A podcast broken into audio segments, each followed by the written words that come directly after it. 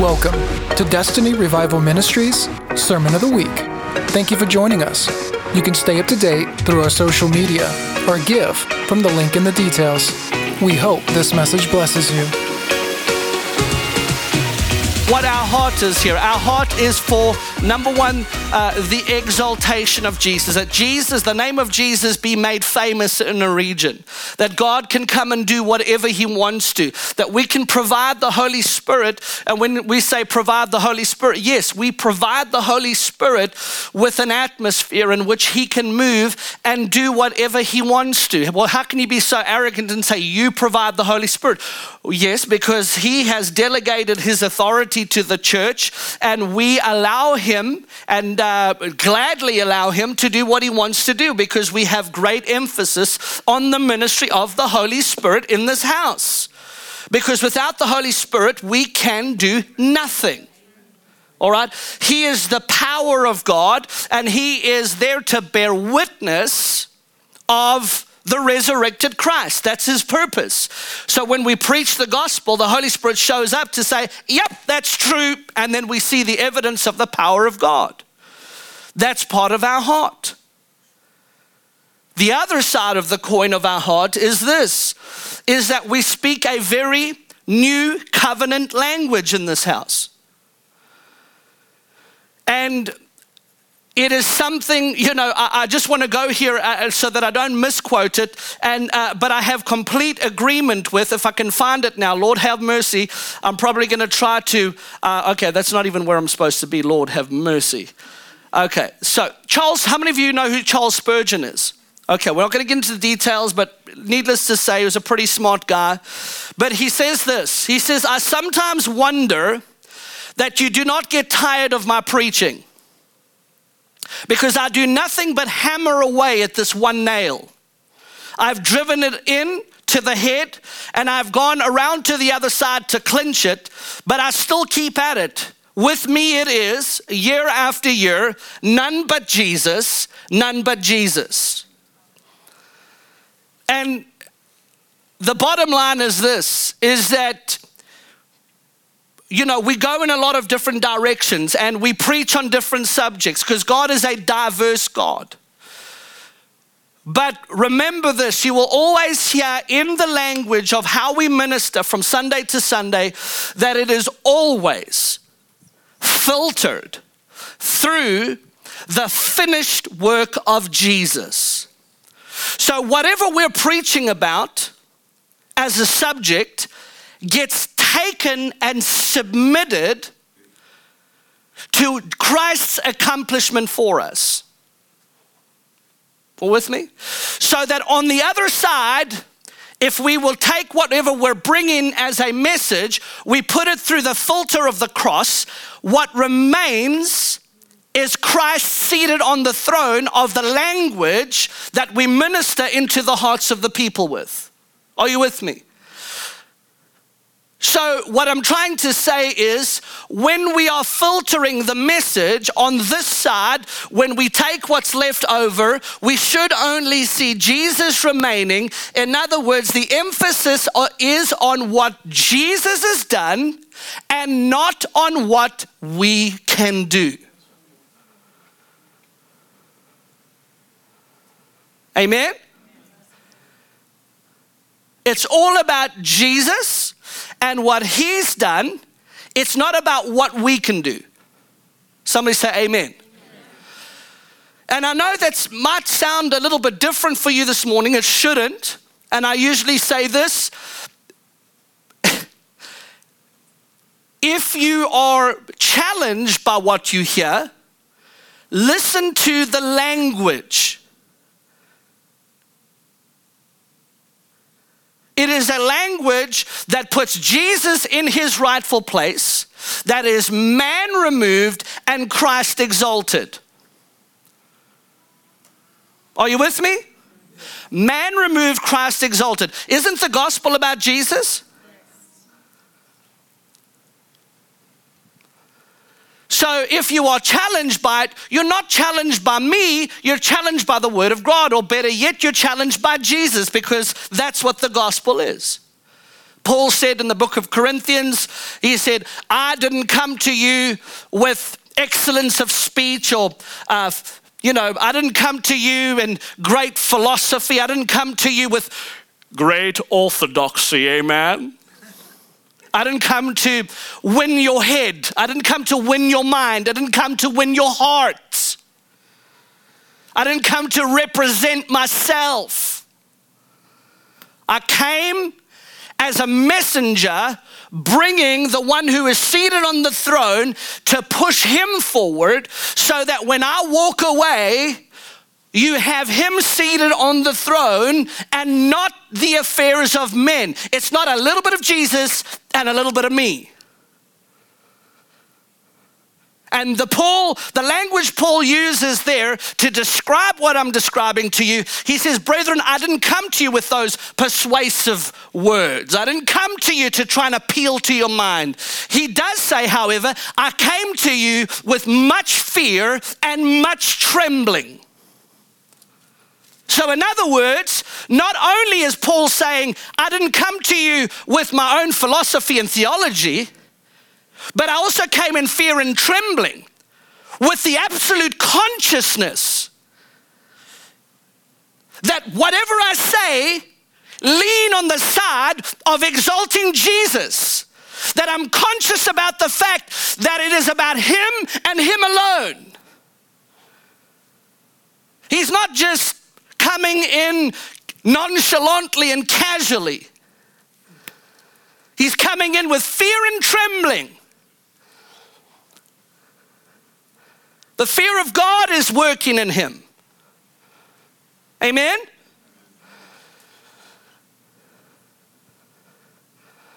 Paul, uh, in the book of Philippians, he, says, you know, uh, you know, work out your salvation with, again, he uses the language fear and trembling. And then we stop at that scripture and put everybody into a frozen panic about their salvation with the Lord because now we're, we're, we're now, uh, we're, we're, now we're throwing people into this fear of every day we live in this complete, like, I wonder if I'm saved when I wake up. I don't know if I'm saved. Paul wasn't talking about working out your own own salvation with fear and trembling, like it was you were on thin ice and you could lose your salvation at any given point. Now, now we're not going to go into there because those of you thinking I'm preaching eternal security, just that's not what I'm preaching. For goodness sake. But he did say, the next verse, for it is God who works in you. Work out your salvation with fear and trembling, for it is God who works in you.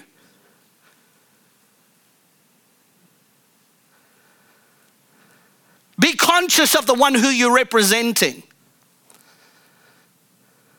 Why? Because Paul has a revelation, and I'm going into this. And guys, remember this this is me. I've got a lot to go with, but I've got to be led by the Spirit this morning to give you where we're going here and, and what it is that we adhere to, what we hold to, what we represent. And we represent nothing less than Him and Jesus and Him crucified. We need on nothing less than to exalt the name of Jesus in the earth. And I'm sorry to tell you that a lot of places are not. Just telling you. And I'm not coming from out of, you know, I didn't come uh, to you this morning and, and you, okay, for those of you that don't know me, I have a little bit of a humor and sometimes I can be a little bit cathartic. What does that mean? I can say something every once in a while that might shock you, and that's just the equivalent of me pouring some ice cold water on you so that you can sober up to reality. I'm not coming from a place of sucking some, uh, something out of my thumb. This is out of the abundance of the heart, the mouth speak, because revelation, I've received revelation from God. because I've been on the other side. I know what it looks like there, and I'm here telling you I'm on the other side. You've heard me say this many times. I've been on the other side of the river. I know the way that most people see through that lens. I'm on the other side of the river, and I'm saying there's another realm of glory on this side. Could you just listen, let go of the garbage of religion, and come on over to the other side? Essentially, my my my burden for the church is actually to fight with you to for you to be free, and most people in the church are fighting to stay in bondage. No, no, no, that's what I've got to deal with. That's what I deal with in the church. I fight with people to be free, and the people fight with me because they want to stick to their religion. Which part of me trying to get you free don't you get? Now, I'm saying that in the general editorial, you. So that's not me picking on anybody.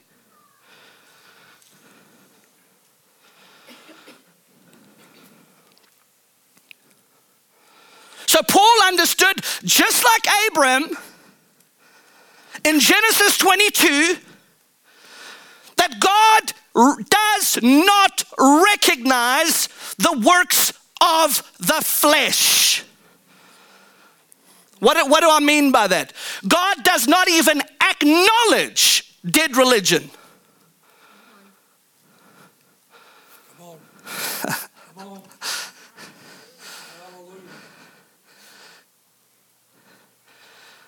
it doesn't even show up as a vapor before him. Why? Because look at, look at God's language to Abraham in Genesis chapter 22, verse 1 and 2. God speaking to Abraham, he says, Take now, uh, take now your only son, Isaac, to the mountain of which I shall show you. And I say that 101 times, but I will say it all the more, just like Spurgeon, none but Jesus, because really where I'm going with everything is always to get out of the way, to put him in the way. And my job as a minister of the gospel that God has sent me to this region is to make sure that we keep Him the main thing because the moment we deviate, we talk about it. No, get right back on track, stay on the foundation. And God says to, to Abram, Take now your only son Isaac. What? What? Think about that. Is that true? What did, did I, who came first, Ishmael or Isaac? Okay, so when God spoke to Abraham, he said, Take now your only son.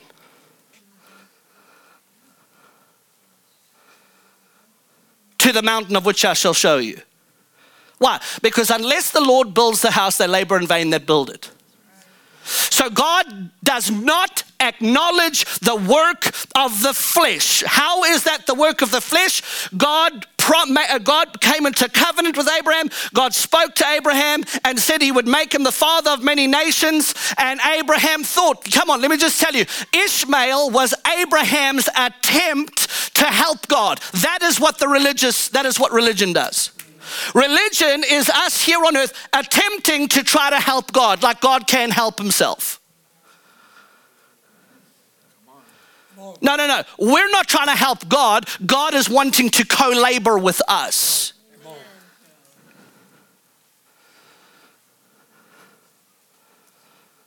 Are you with me? I'm talking a little bit slow here this morning.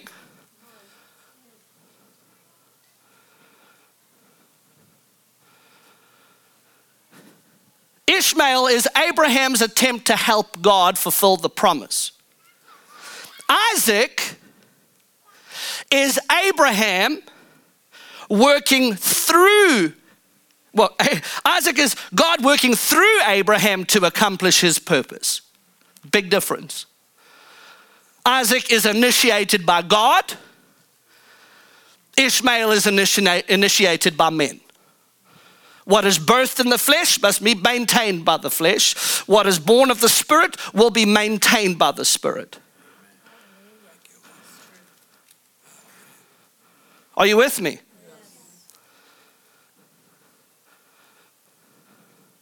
So Paul is speaking under no uncertain terms as he's saying anything less than that discovery of understanding that he is absolutely enamored with the eternal purposes of God. So there is a weighty revelation of him stepping out of the way so that Jesus can be revealed. That's why he said, I work, you know, I come to you with fear and trembling. Because when we step on over into, the, into eternity, he was conscious of the eternal realm that when he steps on over, that, that nothing, that, that, that, that his life wasn't given in vain. His life and his the ministry that God ordained him wasn't in vain, that it wasn't all gonna just be burnt and, and, and, and, and amount to a hill of beans and amount to nothing. Because he knew God would not, God doesn't recognize the works of the flesh. Paul, the same apostle Paul, read the book of Galatians, chapter 3. He says, Oh, foolish Galatians. Who has bewitched you? That you started out in the spirit and now you have ended up in the flesh.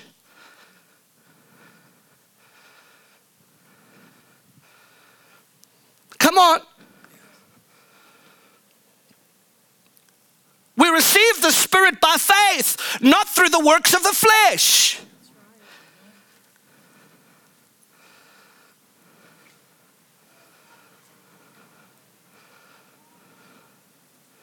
And the reason I'm so strong on this to help people get get this cuz here's the thing. Let me just go ahead and say this. When somebody apprehends the gospel for what it's worth, everything about them changes. Their language changes. Their perspective changes. Look, let me just go ahead and say this. Not that I'm, uh, when the gospel, and I, and I, I, was saved, uh, gloriously saved. And we're going to head somewhere now because I feel the Spirit of the Lord wants me to go there. We'll get there in a few. When, when God came and radically encountered me, I grew up around a mom and dad that were in the ministry my entire life, that were used as revivalists that actually witnessed and saw a genuine awakening of the Holy Ghost on a little island in the middle of the Indian Ocean where thousands and thousands upon thousands of people were impacted from uh, a, a, an initial move of the Spirit 40 to 50 years ago. Today, there's still one of some of the largest churches that are established are fruits that came out of that move of God that God used them to pioneer. When they were six months in the Lord, mind you, they knew nothing. God sent them to an island. God's audible voice came to them, told them to go back to the island. My dad answered that voice because he was in South Africa at the time, and they heard their names being called out in a flea market. Pierre and Josie, go to the island of Mauritius. They looked at their friends and they said, Did you hear that? And they all looked at each other and they said, No. Then two minutes later, Pierre and Josie go. And by the way, y'all can really identify with me in here in Cajun City because my, my dad's name was Pierre and my mom's name was Josiane. C'est français, oui, oui, c'est bon. Laissez les bons temps rouler. Come on. So then that voice spoke again. Pierre and Josie go to Mauritius. And my dad says, Please excuse me, because by this point he was smart enough to know that it was the Lord speaking to them audibly, he walks off from the flea market and starts to argue with the Lord. He said, Lord, I don't want to go to Mauritius. I don't want to go to Mauritius. I want to go to Israel. God says to him, Why do you want to go to Israel? He said, Lord, I want to walk where you walked. I want to be where you were. And this is all out of an affection for Jesus. I mean, he's just, they are passionate, just zealous. I mean, he wants to go where Jesus was. And he says, Lord, I want to go where I, I want to walk. I, I want to see your empty tomb. And the Lord responds to him and says, I don't want you to go to Israel, but I want you to go back to your island and tell them about the power that took me out of that tomb. So they go back to the island, and God uses them in the Roman Catholic Church because the Roman Catholic Church discovered that my dad had a religious experience. So the Roman Catholic Church opens for them, and they begin to take the Bible that you and I read and open up to the Gospels and some of the epistles and just read verbatimly because they're six months in the Lord. They don't know what it is to preach and to have a beginning and a body and a conclusion. And, you know, let's wow everybody with the revelation that we transport. They didn't, they didn't know any of that. They weren't orthodox in any way, shape, or form. And as they begin to verbatimly read from the scriptures, demons start coming out of people, people start getting healed, people start getting set free, and lives start coming into the kingdom of God. That when they were excommunicated, six and a half thousand people later from their audience that were attending their revival services, when they walked out of the church, 2,000 people followed them on foot to their house.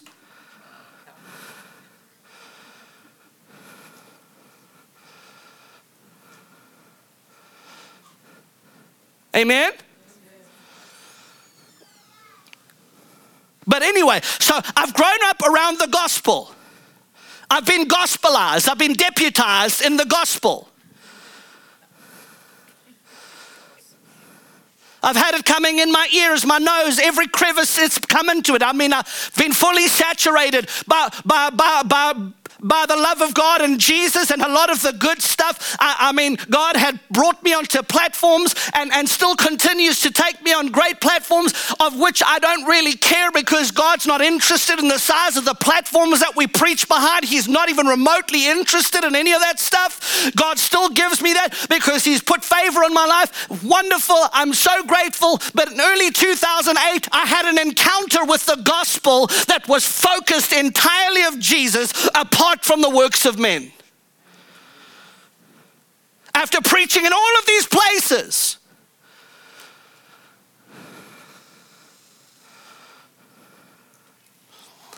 I was saved. But I felt like I got saved all over again.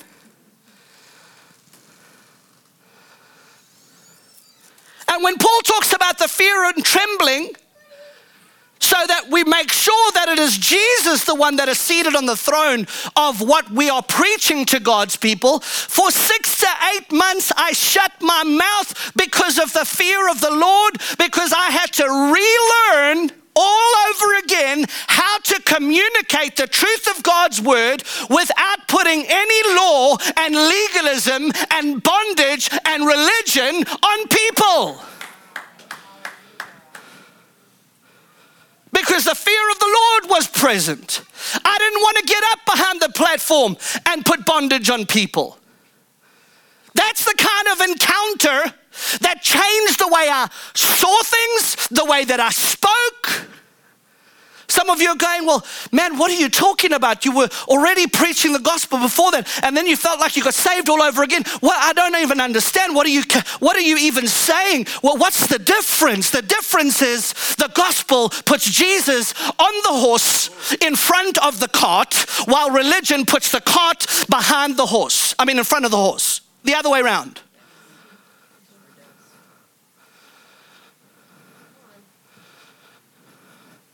Religion will have you engaging in all kinds of activities in the name of God, but it has no power.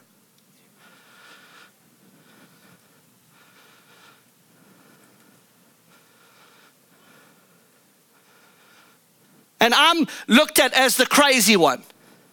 No, no, no, no. You look at me crazy because you're just seeing me on the other side of the bank. But you don't want to let go. You see, this is where I'm telling you it, it, it, there is a price to pay to stand up for the truth. It's, listen, let me go. A salmon swims upstream. It's easy to be a dead log and float downstream. Since when was Christianity and the gospel about following and making sure we're comfortable with everybody else? And the biggest influence is the people that we open our ears to that speak into our lives, that keep us bound. And just when we're coming into freedom, people say, Whoa, just be careful now. There's a price to pay for the gospel.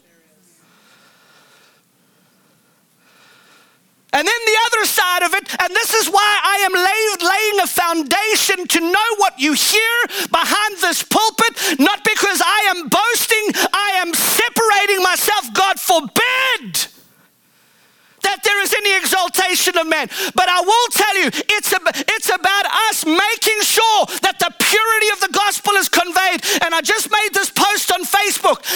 I don't care how many gifts you flow in, how powerful those gifts flow in your life. It does not mean jack squat because the measurement of a man's ministry or a woman's ministry is not in how well or accurately they can flow in gifts. How long will you flow? How long will you run after gifts? That's not the gospel. Now, to fix that statement, is that the gifts of God are necessary. I'm not belittling gifts, but it is not the measurement of how we weigh a man's ministry or woman's ministry. Why? Because the Bible is clear that the gifts are without repentance. So you can be a living, walking mess and still operate in gifts. You can operate in gifts and you can have absolutely no foundation in the Word, and you will reproduce a bunch of people that will do the same. Wake up, church! Wake up!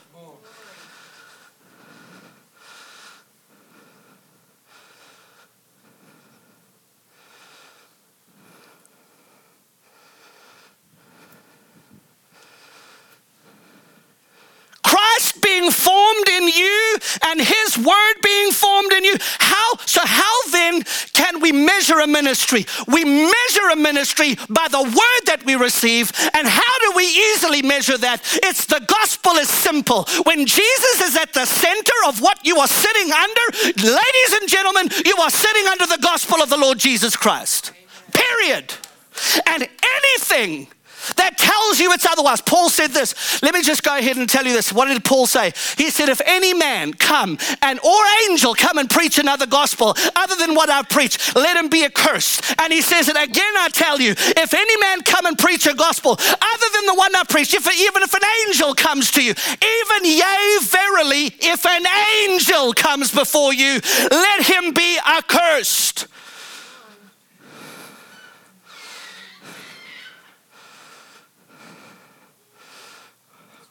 Y'all are coming to church today. So, so I have to just come in and, and, and just break this again because we need to be rooted in what we are hearing today.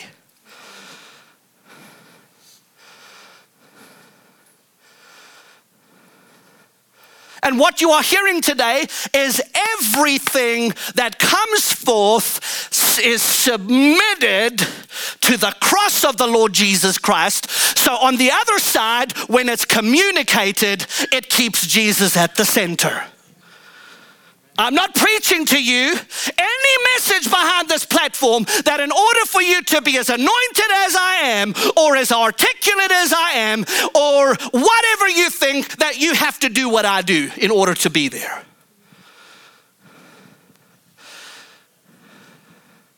And yet, religion will sit there and maybe not verbatimly vocalize what you are hearing today, but invisibly, the ears of the hearers sitting in the pews going, I will never ever measure up to them and what they do for God. I mean, they fast, 10 days a month, they pray 10 hours a day, and you begin to become insecure in the comparison of somebody else's spiritual walk that invisibly tells you they're anointed of God because of what they did.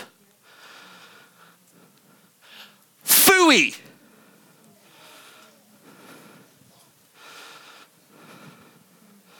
I hope this helps free somebody here today. It's gotten a little bit quiet in here in this Presbyterian church.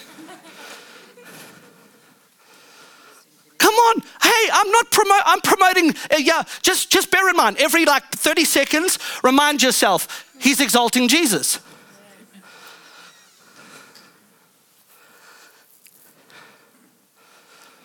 Amen.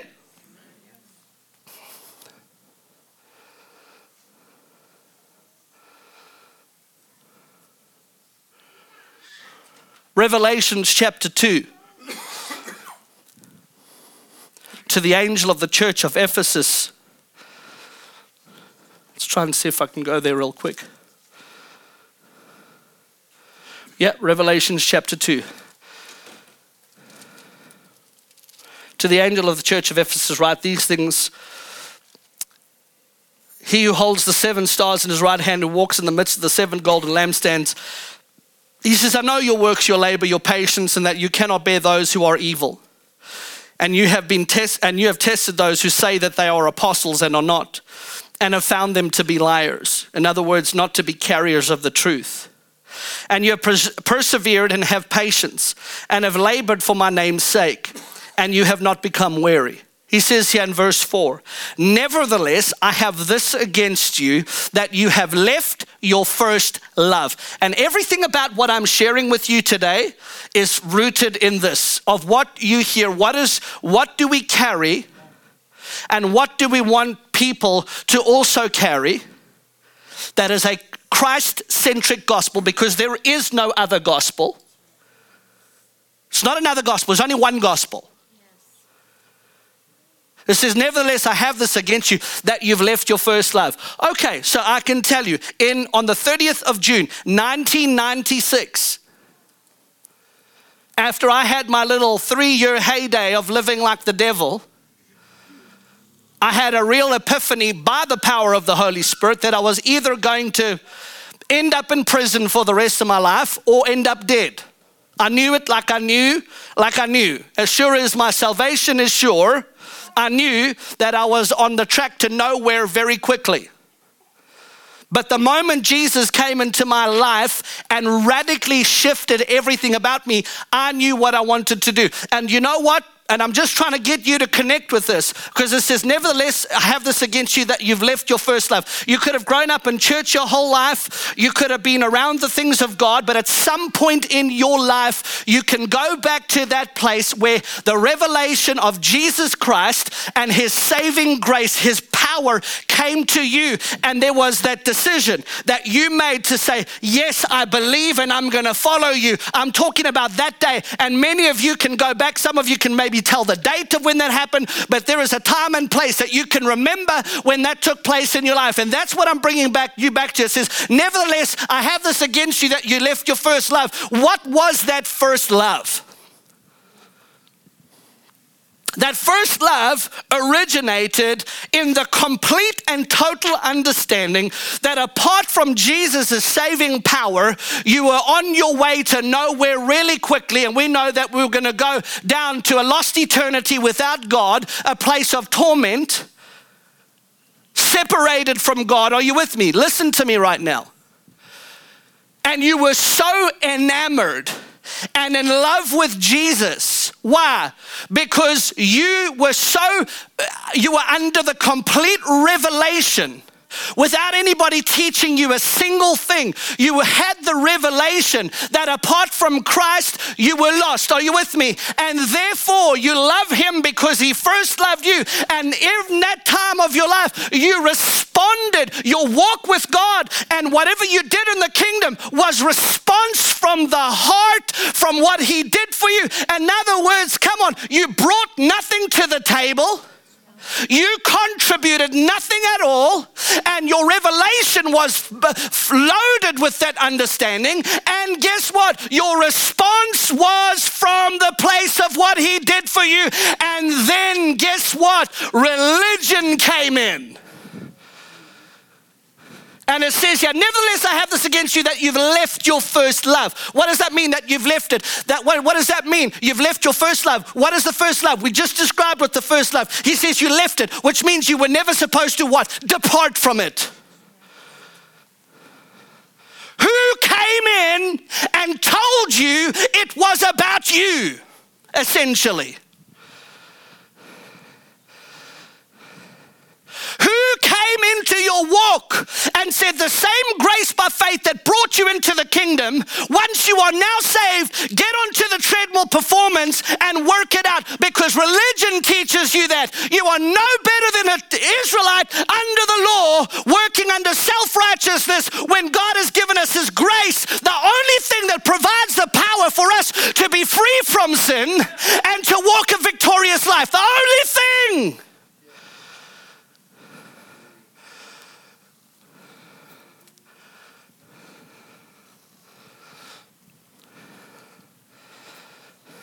Look what it says here.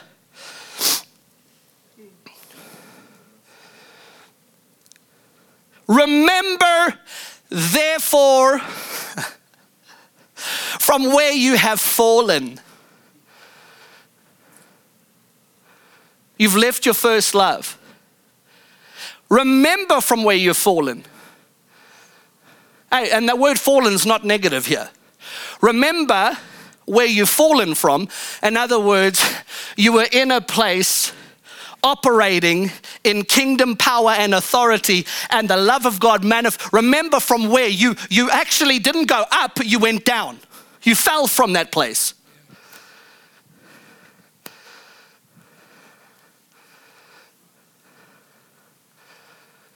It says repent and return to your first works in other words, this morning, the word of God and the truth to you is bearing it is it is come on, it is like kind of uh, burning the the scales that may possibly be there.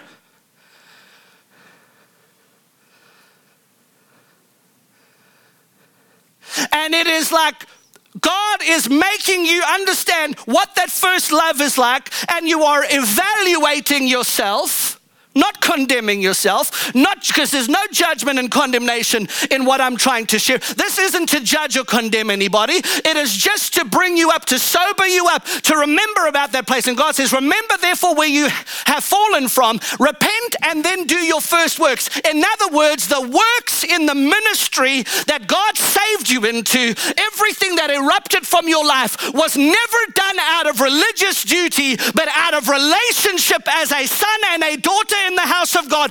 Everything that you put your hands to was out of a response from His love, but instead, religion put the cart before the horse and told you that in order for you to get anything from God, it's gonna, you've shifted from works by faith, and you've just like the Galatians, you have been bewitched. You started out in the spirit, and now you have ended up under the works of the law. Who's bewitched you? Who came and peddled a lie to you? Just to be blunt.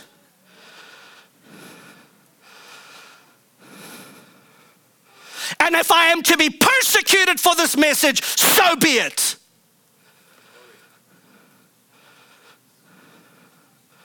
Do you think Jesus was persecuted because he had a wonderful message? The spirit of religion put him on the cross. And these people who transport the gospel of which I preach, religion of today's world, and I'm not just talking about Muslims, I'm talking about the Christian world.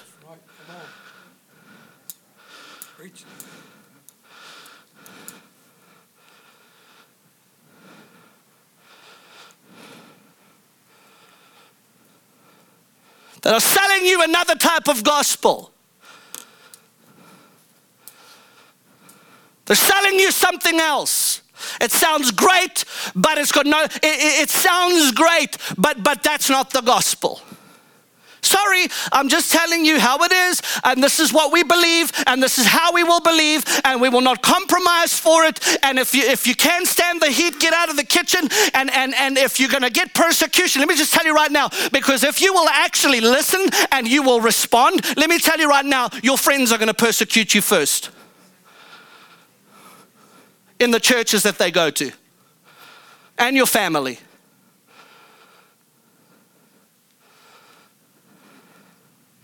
Oh, yeah, oh, yeah, yeah.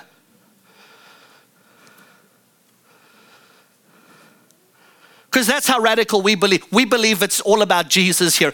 What? You mean it's all about Jesus? No, that no, no, but because they're going to come and tell you no, but. No, but.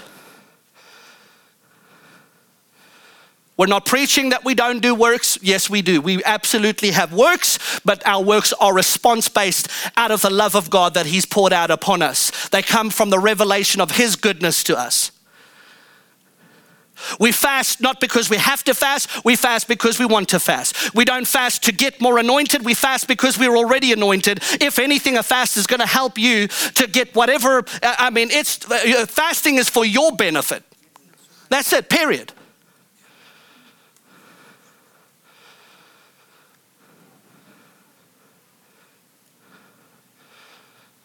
No, no, no. So, so you can't get, let me just go ahead and tell you, you can't get more anointed than what you are already.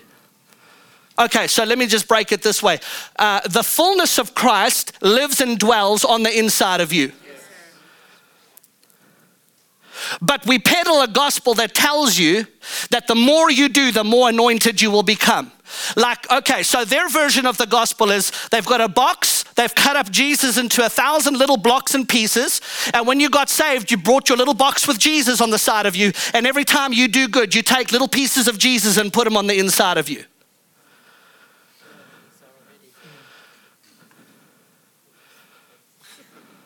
Come on, guys, seriously. The fullness of Christ dwells on the inside of you. When you pray, it's not that you get anointed. When you pray and when you want to spend time with God, revelation comes from the one that's already on the inside of you. So if you if your function and the gifts begin to operate differently, it's not because what you did make you more anointed. No, it's the revelation of him being on the inside of you that turned the light on so that the function of what's you see you begin to release a lot more of the treasure that's already on the inside he said, Come on, the Apostle Paul said to Timothy, Come on here, uh, 2 Corinthians uh, chapter 4, verse 7, we have this treasure in, in, in, in earthen vessels. Christ in you, the hope of glory. He's on the inside of you. We're not preaching an external Jesus. We're not peddling a Jesus that's somewhere on the outside, and the more good you do, the more of Him comes to dwell on the inside of you.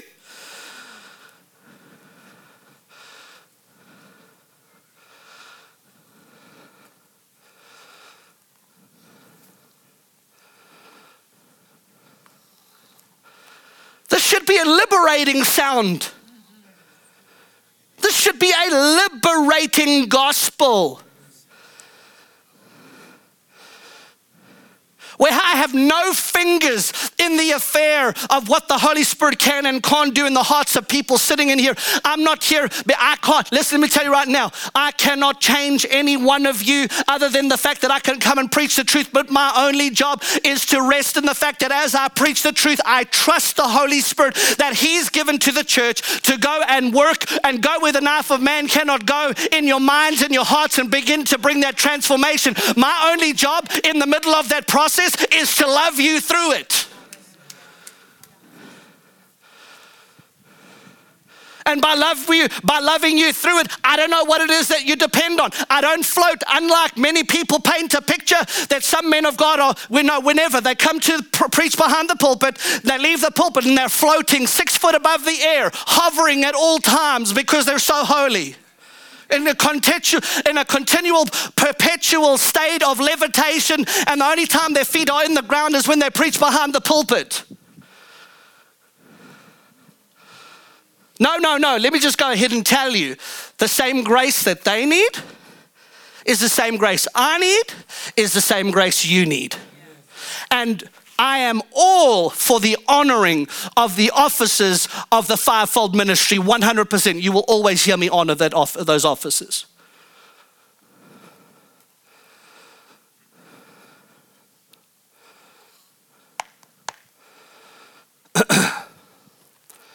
Say this with me the fullness of Christ lives and dwells on the inside of me.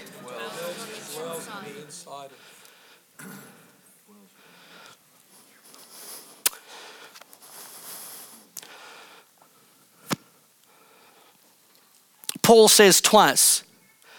He says, be careful how you build on that foundation. The, the, the foundation is laid on the apostles, uh, on the apostles and the prophets, and it's not just the apostolic because you can you can think you're an apostle, but really, let me tell you, the whole mindset of what apostolic ministry needs to change and shift in the way that we think about apostles. For us, apostles mean you most most of it is you know an apostle has more than one church, and that is part of but it is a very minute part of it because the predominant anointing of the apostolic ministry is to lay the foundation of the gospel and to make sure that the foundation is set right and to make sure that it is set on Jesus Christ, Him being the chief cornerstone.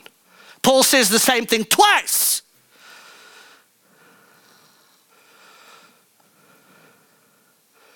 Oh, yeah, yeah. So, so you will get to hear some radical things. And I, I don't mean to bat. Remember this. I'm the, the anointing that I feel that, that God's put on my life is to help people stay free from religion.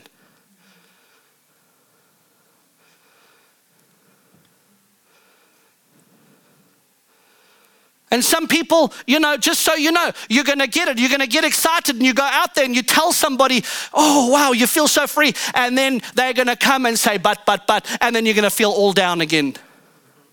Because they're going to come and tell you, but, but, but. And the problem is, is that let the truth be established within you. Let it capture your heart. Let it captivate you. Be rooted, be founded, so that when you do go out there and talk about it, you will have the answers. Are you with me? Yes.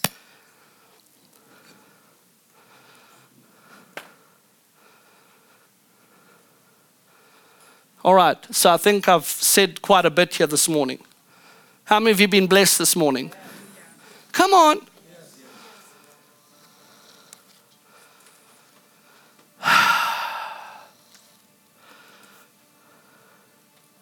And we're all about seeing people launched into their destinies.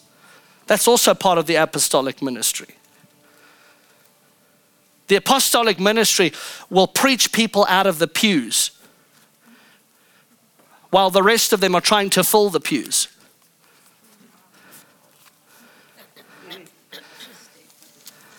I'll say that one more time.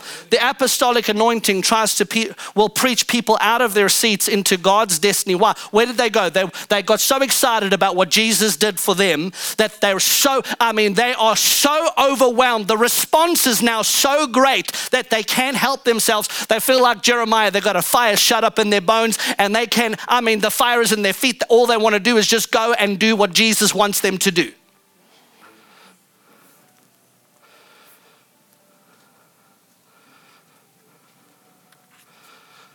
Well, what about what about everybody else? Well, Jesus will bring whoever everybody. Jesus will bring who he needs to bring. Jesus is building this church.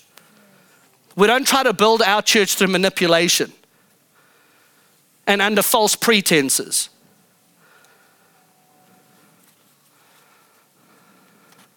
To woo people eh, to us. We don't do that. We don't play those games. Either Jesus builds his church or he doesn't build his church. Amen? Can keep that. Uh, can we raise that sound up a little bit? Hallelujah. I'm almost done, I promise. I don't want to keep you much longer. If you're here today, it's because the Spirit of God's led you to be here. We're not trying to be, listen, we are not here to be another voice in this region or, or not even another voice. We're not here to be an echo of what everybody else is doing. We're not, that's not what we're here for. If we keep on doing what we've always done, we're never going to see a different result. So why are we clinging on to crap? Excuse my French. That was one of those cathartic moments. Why are we clinging on to garbage? The garbage that Paul says, I, I, I consider everything that I've known as dung. So Paul also used that word. It's just more eloquent. Compared to Jesus, the mystery of the gospel. Because let me tell you right now, what you hear now when the Holy Spirit comes and begins to work on the hearts of men, the gospel alone is the only thing, when preached in fullness, has the power to circumcise the heart of a man and woman. Nothing else. Everything else will be behavior modification. Everything, religion can only teach you how to behave right. I'll say that one more time. Religion will only teach you how to behave right. Religion will only teach you mannerism. Religion will teach you how to raise your hands and when to say amen. But the gospel has the power to circumcise your heart so that when you behave from a response place, it's now coming from the heart, not because anybody's taught you, just because you love God. That's what, that's what real relationship will do. That's what the true gospel will do for you.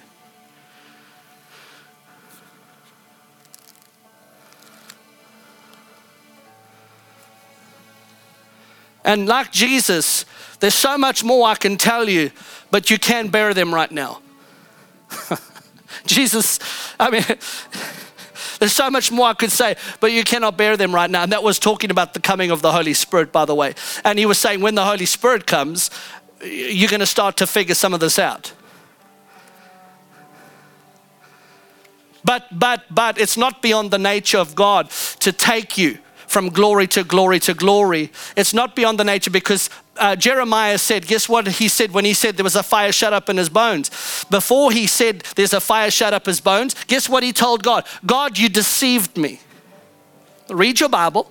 He said, God, you deceived me. So I'm sitting there and I'm going, mm God's not a deceiver. So what does he mean? You see, that, the word of God being your foundation, immediately, you see, you see, here's the thing. I'm sorry, guys, just consider this like a little bit of a revival overflow. Just, just being serious. People say they have discernment. What, what do you think? What do you think is the measurement for discernment? Well, how, okay, so the word, not just the word of God, revelation and word that has come. Now, uh, discernment is understanding the scripture and how to apply them. In other words, when I have the truth, or a truth, I submit it to the cross. If that truth tells me it's about me, then I haven't heard right. The moment I, when, when everything comes out on the other side of that filter and Jesus is all that remains, that's what we put in. Are you with me? So then that becomes the, me- the measurement for our discernment.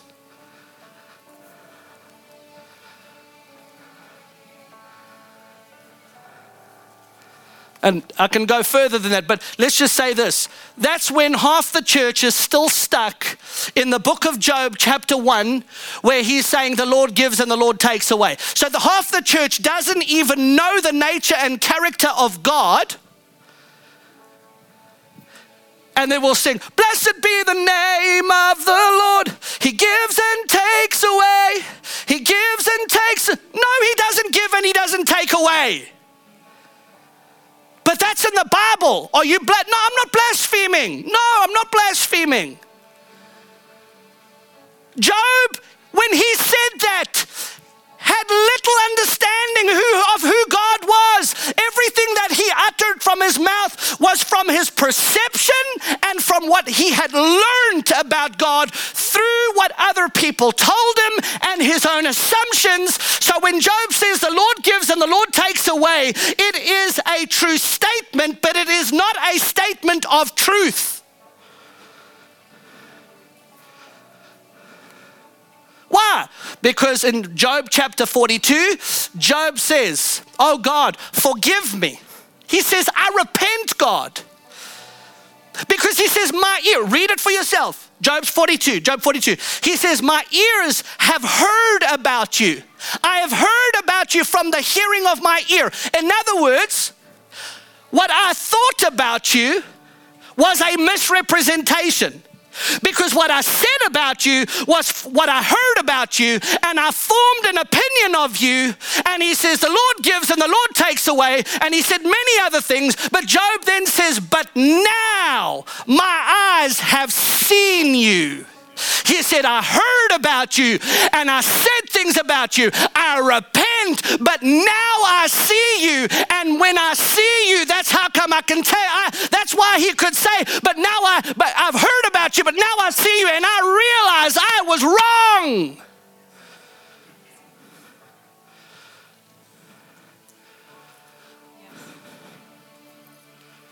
And yet, in the new covenant, you, you know, what blows my ever loving mind, what blows my mind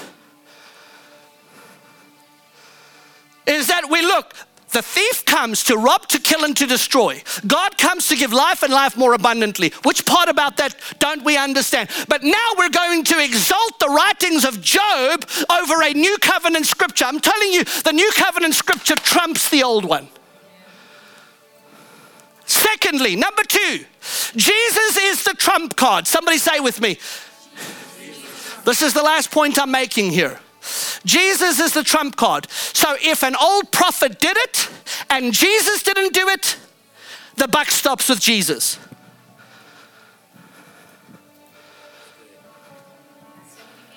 I'll say that if somebody from the Old Testament did it and Jesus didn't do it, then that's where the buck stops. Jesus is superior to the old. Sorry, let's begin to put our heads on straight. Don't begin applying things and exalt some of the things that don't need to be exalted when Jesus is the superior. He is the prototype. In other words, Jesus is the living being who comes and is actually, the Bible says, the express image of the Father in the earth. Jesus is the, is the model of showing the church this is how we do church. This, and, and, and he's ushering in the age of the church, right? He's bringing in that age. He's the one we should be following. but we exalt the shadows more than the substance. Jesus is the substance. Okay, so, so Jesus is showing a new way. He's trying to show us how to do this thing because he is replicating the Father's desire in the earth. Jesus is literally the physical manifestation of the heart of God to us. So, if you want your answer, look at Jesus.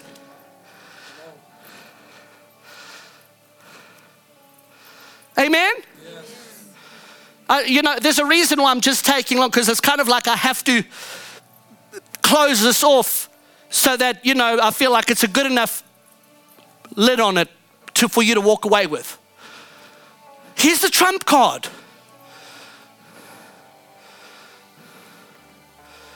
And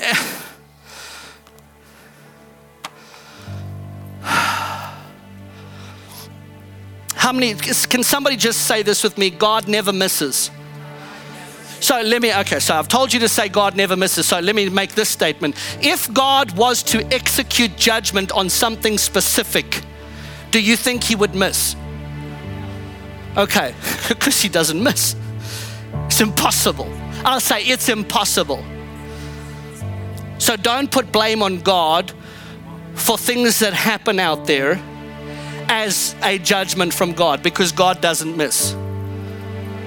And one, one major one that I can tell you is right here in New Orleans when Katrina came. If he was a God that brought judgment, let me tell you right now, he would have made sure that he hit the French quarters and he would not have missed it. So he didn't go, oops, I missed, and now the French quarter remains. God doesn't miss. Are you with me? So let's not attach things to God that God never did.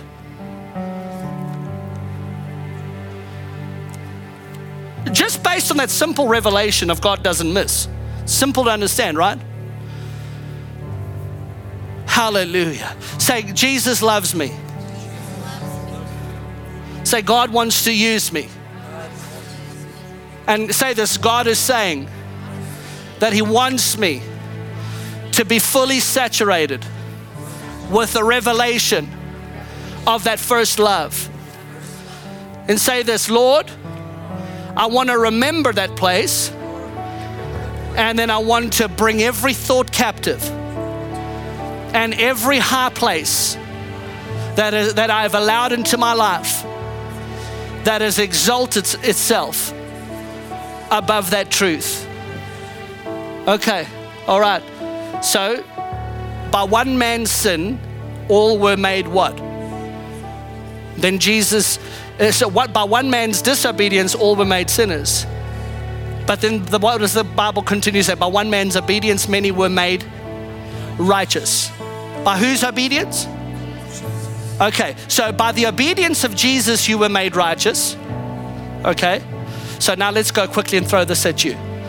Every thought, bring every thought captive to the obedience of Christ. Okay, think about what I just said right now. By one man's obedience, you were made righteous. Bring every thought captive to the obedience of Christ. By whose obedience were you made righteous? The obedience of Jesus. So every thought that is to be brought captive is every thought that will produce in your Christian walk the conclusion that it's about you is a thought that you need to bring captive to the obedience of Jesus Christ. Did you hear what I just said to you?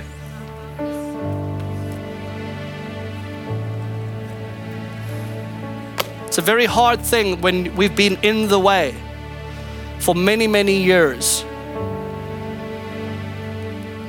To have to, it's all, all it takes is just humbling ourselves to, to God. That's all it is. People, people want to hold on. Because sometimes it's a difficult thing to humble ourselves to the, to the understanding that we might be wrong or we might have believed incorrectly. Anybody? But the quicker you humble yourself to it, the quicker God can exalt you to a new place. Amen? Thank you, Jesus. For those of you watching online, go to www.destinyrevivalministries.com. Click on Give Today, and you can uh, have a safe and secure way of giving. For those of you that are here in church today, if we can have that, uh, you can text. Uh, well, that's fine. Leave the leave, uh, text to give uh, 337 434 3777. That's for those of you who are in the United States and I believe Canada. Text 337 434 3777. Text the word give to that number and you will receive a link to give safely and securely. If you are writing out checks, make them out to Destiny Revival Ministries or just DRM if you don't want to write a whole lot. There are envelopes and pens, and you can give on that side. But thank you for tuning in. I hope you have been blessed and uh, love every one of you. God bless you. And um, hallelujah. Come on, let's give, let's, listen, let's plunder hell and let's populate heaven. And, and, and let's be the voice of truth because I know God is wanting to shake the city for his glory. Amen. Hallelujah. Thank you, Jesus. Amen. God bless you, everybody. Love you. If you need anything and if you want ministry, please come up to the front. Myself and others will pray for you if there's anybody that needs prayer. Love you. Is there anything I'm missing? No. Okay, God bless you. Thank you for coming. Amen. And let's give Jesus one more shout of praise. One, two, three. Hallelujah.